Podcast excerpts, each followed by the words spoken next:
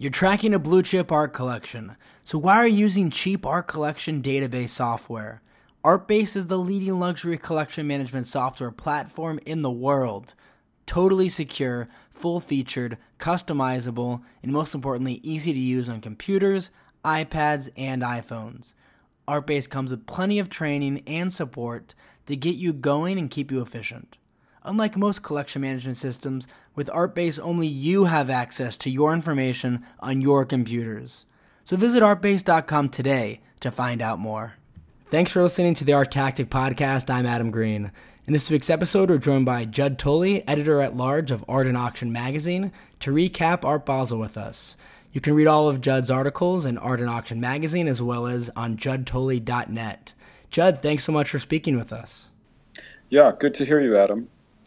Overall, there seemed to be a lot of positive reaction to this year's edition of Art Basel. Many, some even calling it the best ever. Uh, why was it received so well from those you spoke with at the fair this year? I believe everyone that I spoke with, or practically everyone I spoke with, and that I guess would be primarily art dealers, were somewhat overwhelmed by the number of transactions they were able to. Um, accomplish in a very short time. And the question as to why is a pretty good one. I believe um, the main sort of impetus, if there's one way to put it, is just the amount of wealth that's floating around and Art Basel, especially in Basel, Switzerland, when you enter those halls, kind of a bubble and you just go around and there aren't distractions as you might find, say, in Art Basel, Miami Beach, where you're probably thinking about the beach. Um, and just at this moment in time, perhaps, that you know, people are feeling flush and there's a big hunger. And I believe the audience is really expanding. For instance, um, several dealers told me that there weren't that many Americans that were in Basel, but there were a lot of Asians that I observed. I don't know from what countries, but you'd see quite a few, uh, uh, you know, well heeled looking people wandering around with their own advisors. And I think that uh, has definitely helped the market, not just at Art Basel, but you know, worldwide in the auction rooms, etc. And I think this time, for whatever reason, uh, dealers were trying, I mean, they always say that, but dealers were trying to really save uh, excellent material to bring to Basel because that's been a complaint of with so many art fairs proliferating and you know just about every country there's an art fair or more um, there's a kind of staleness that one sees the same works sort of being recycled that don't sell at one fair, they're bumped to another. So I, I think that also helped. Um, but I, I mean, I, you know, quoted him, but in the um, Iwan Wirth of Hauser and Wirth said that he'd been doing this fair for almost 20 years, and he was sort of not flabbergasted, but you know, completely amazed at how well and how much the gallery was selling. So I don't know if you want to attribute that to the economy, to the insecurity of everything else, and people want to have art uh, not in a bank vault per se, hopefully, but you know, on their living room wall to make them feel better after reading all the awful headlines. Uh, you know, but yeah, I mean, it, it, it, but it was obvious to me in terms of you just seeing the transactions going on and on and on, and not just the first. I think they had like two or three days of so-called VIP uh, tranches before they opened to the general public. Yeah, it's it's interesting. Uh, after all the major auctions, we can assess kind of where the market is. For a fair like Art Basel, you, you described it as a bubble in a way. So the reporting that you do and others with all the sales is that should we, should we be looking at that at Art Basel to gauge, you know, if the market's shifted at all since the auctions, or is it in your view, is it too hard to tell if anything's different from when it was in May?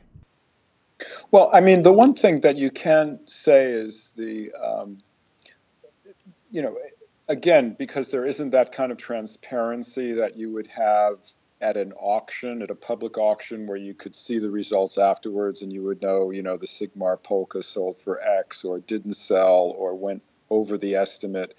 And you don't have that kind of information at Basel because it's, you know, controlled by the dealers or their public relations agents, which proliferate. But the one thing that is I always get a big kick out of at these fairs, and especially at Basel, you just see every top auction specialist you know, going up and down the halls, checking prices. You know, whether they're trying to poach clients, I don't know. But it's, you know, it, it is the, uh, you know, petri dish for where the market really stands. And, um, and that was especially evident uh, to me and other people that, I mean, there's always, you know, Jean Michel Basquiat is obviously going to be in every art fair, every dealer that can get their hands on one. And because of what happened in the auction room in New York in May um, with this wild $110.5 million price for 1982 work, probably everyone in the world that owns a Basquiat is, um, you know, thinks theirs is like worth whatever, you know, exponentially more than it was before that sale. And uh, that was pretty interesting to observe. And I know you were interested in, in hearing about the, um, the Basquiats on view. And yeah, know, so, yeah, it's, yeah. It's, it's interesting because, and I think, and, and I wanted to ask even if it goes beyond Basquiat, where this is happening just after the May sales. So Basquiat is the perfect example, a record price. So now you know, we see all these Basquiats at Basel. Um, yeah, I'm curious to learn a bit more as to how many were on display and if we saw extraordinary prices or price adjustments because of that. And maybe that trend extends beyond Basquiat or any of these artists who do really well in May, especially even emerging younger ones. Um, now we see them at Basel as a result. You know, Basquiat, I suppose. Um I mean, not to diminish him in any way, is sort of you know the poster child of the current global market. I mean, I think he's some an artist in, almost uniquely that you know draws intense interest from across collecting categories uh, because he does actually look his work looks quite good, you know, in the same room or wall as a Picasso painting. Um, and the big difference, though, I would say, and I saw, oh, I don't know, perhaps between a half dozen and perhaps 10 Basquiats at the fair, and, you know, with quite pretty big range and quality. And I mean, the big difference to me is that, uh, just as a quick example, um, Lévy Gorvy, uh, the New York London gallery um, that now has the partnership of Brett Gorvy, the former top rainmaker at Christie's. Um, and they had a, a first rate uh, Basquiat on their stand. Um, and from 1982, the same year as the uh, the one that the untitled work that sold in, in New York uh, at Sotheby's. Um, this one, uh, Baby Boom, uh, is a major work, and they had a 30. They were had an asking price, according to the gallery, of 32 million dollars. And um, the only thing I was really, I, I'm not sure. I don't believe they sold it during the, uh, you know, five days or whatever at Basel, but it's interesting to note that it last appeared at auction in May 2001 at Phillips de Pury in Luxembourg. That's what it was called back in those days. And it sold for uh, just over $1 million against a $700 to $900,000 pre sale estimate. So, you know, right there you get, you know, wow, that's impressive in terms of a jump. Um, the New York Chicago gallery, Richard Gray, had another Basquiat. Um, I believe it was from 1984. And uh, yeah, um, that was uh, an untitled work with the parentheses Solanimum, which I don't know, Basquiat was, you know, into Egyptology and all sorts of arcane things of information. Um, and wherever that title comes from. But uh, that was a large scale work, and um, the gallery sold that somewhere in the region of $14 million. So, right there, you're seeing uh, a pretty big you know, price range um, for a, a, work of art. Now, sort of in between or right around there, um, Acquavella galleries, and this was also interesting to me because I wouldn't instantly think of Basquiat showing up at Acquavella, where you would be, you know, just as easily seeing um, works by Paul Cézanne or Lucian Freud, um, and you know, they sort of cover the waterfront. But they had uh, quite an interesting work. Um, uh, wasn't that large scale. It was 60 by 60 inches. Um, uh, a work from 1982 titled um, Three Delegates, and they sold that work um, on the first day, I believe, and um, and that was in that same sort of. Uh, I think the asking price was around 14 million. I couldn't swear to it, but I think that's correct. Um, so those were, you know, a trio of examples, and it's um, this whole thing about pricing is very interesting because uh, you know once one thing sells for X, uh, another work, even though it's by Basquiat or it's by Polke or Warhol or even you know a younger artist like the L.A. artist Henry Taylor, who was uh, uh, represented at Basel at the Blum and Poe, uh, and Taylor, as most people might know, is sort of a star of the recent Whitney Biennial with a ver- with a large scale work. He's African American. Uh, his work is very punchy, figurative, uh, really accessible, and um, very strong. And um, again, that's uh, a way for someone like that, you know, to sort of shine in these sort of uh, displays. Um, and he's a living artist as opposed to Basquiat, who died at you know age 28 in um, uh, when was it 1988 or something like that.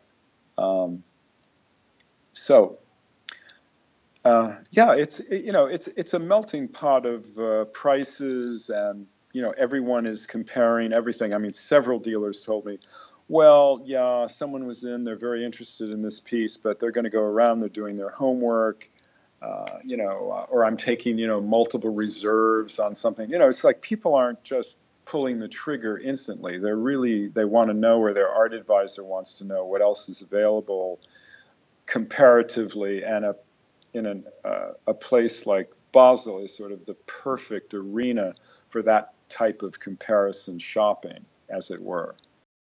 You had another really interesting quote in your uh, or actually you wrote this in your in one of your articles most of the blue chip action was confined to the ground floor of the fair while more primary market material was on offer upstairs the difference in pricing and transactions between the two floors is growing according to some observers a reflection of the art market in general. I was just curious if you could elaborate on this growing divide because i thought that's really fascinating. Yeah and, and in fact and, and, and the dealer who was talking about that was quite concerned because I mean, for people who haven't, you know, visited the fair, I mean, traditionally, Art Basel in Basel, it's a it's on two levels, and traditionally the ground floor was dedicated to modern art, and the upstairs, the second floor, was or hall two or whatever, however they refer to it, was devoted to contemporary art, you know, living artists, etc. But over the years, and I'm talking the last, say, five years or so, because of the really lack of availability of you know modern works the, you know that are sought after. And dealers like Beyeler one of the, the, the founder of the Basel Art Fair who passed away a couple of years ago there's less of that material. So the organizers of Basel have been sort of rearranging tweaking and bringing some contemporary galleries downstairs to the ground floor and leaving, you know, the less blue chip uh, contemporary galleries on the upstairs part, you know, like sort of in that old upstairs downstairs uh, PBS program. Um, anyway, uh, but reversed. Um, anyway, um, so one result of that is that collectors seemingly are spending more time and money on the ground floor than they are by the time they get upstairs to look at the more contemporary galleries. And I'm not saying that these are second class galleries upstairs, but there's a perception that you know the action the great stuff is downstairs which i think is you know is distorted but at least according to this dealer although he was selling i mean to my mind, quite a bit of work, uh, he felt that there was less going on as a result of that. And it was disturbing to him. And, um, you know, there's so many choices. Um, you in in an affair like this, when you're, you know, putting so many resources on the line, you want to have, you know, you want your audience. And I think there's, you know, I think that's you know, I think that's an issue that might, you know, continue to, you know, nag at the way Art Basel is presented, and um, dealers are, you know, now jockeying for positions to try to get if they're upstairs, downstairs. Is you know, it's ultra competitive, obviously. Lastly, what were some of the most interesting or, or notable sa- sales from the fair this year that you reported on? Well, I, I was really interested. Uh, a couple of uh, artists that I, until recently, hadn't been aware of. Uh, for instance, right now, an exhibition at the new museum of this uh, Italian artist named Carol Rama. Um, and she was, um, I don't know, and so, well, Fergus McCaffrey was showing quite a bit of her work in other galleries, Alison Jacques in London. Um, and she's sort of, to me, like, I mean, uh, sort of like your equivalent, like the feminist Egon Schiele of, uh, of uh, you know, European art. Amazing, uh, intense, figurative works. A lot of it, some of it on works on paper, but very strong, very uh, visible, oh, and, and, and not a huge uh, price points, uh, under you know five hundred thousand dollars largely. Um, there was a fantastic uh, via Clem uh, Selman's uh, work at Matthew Marks. that was a found like a leather case with this great sort of beautiful line drawings, very faint, called Blackboard Tableau from, uh, it was a fairly recent work, small work, and uh, that sold almost instantly to a private collector for around um, a million dollars. I mean, I mentioned Henry Taylor before, and one of my favorite works, and maybe this is, you know, maybe more politically correct or not, but um, and it was titled um, uh, Cicely and Miles Visit the Obamas from 2017, a large scale work, 84 by 72 inches, that uh, Taylor painted the likeness of Cicely Tyson and Miles Davis, which is right there. That's a kind of unusual uh, pairing, uh, standing and you know, very dressed up, and in the background was the White House, and they're black, and the White House is obviously white, and I just thought it was uh, fantastic. And that work sold, and he's, uh, as his dealer uh, Tim Blum of Blum and Poe said, um, you know, all the forces are meeting in the middle in terms of his market right now, in terms of Henry Taylor's market. Well, Judd, thanks so much for coming on the podcast and sharing your some of your reporting and perspective on uh, Art Basel this year. And if our listeners want to read more of your articles, which I highly recommend they do, they can always check them out in Art and Auction magazine as well as on juddtully.net. And uh, you're more and more uh, tweeting and uh, posting pictures on Instagram about the art world and art market. If our listeners want to follow you there, um, what are your usernames? Oh dear. Um, uh, basically, Judd Tully. Um, now you're talking about social media, and I'm getting really nervous because I don't. I'm not, you know, uh, that uh, great at it or at Judd Tully. So um, maybe we need to revisit this at another time. okay. All right. uh, well, I enjoy uh, following you on Twitter and Instagram and getting uh, getting my news from you that way. So I Thanks. enjoy it. I think our listeners will as well. Anyways, Judd, we always appreciate having you, you on. Thanks again. Thanks, Adam. This week's episode of the Art Tactic Podcast was brought to you by ArtBase. You're tracking a blue chip art collection, so why are you using cheap art collection database software? ArtBase is the leading luxury collection management software platform in the world. Totally secure, full featured, customizable, and easy to use on computers, iPads, and iPhones. Unlike most collection management systems, with ArtBase, only you have access to your information on your computers. So visit artbase.com today to find out more.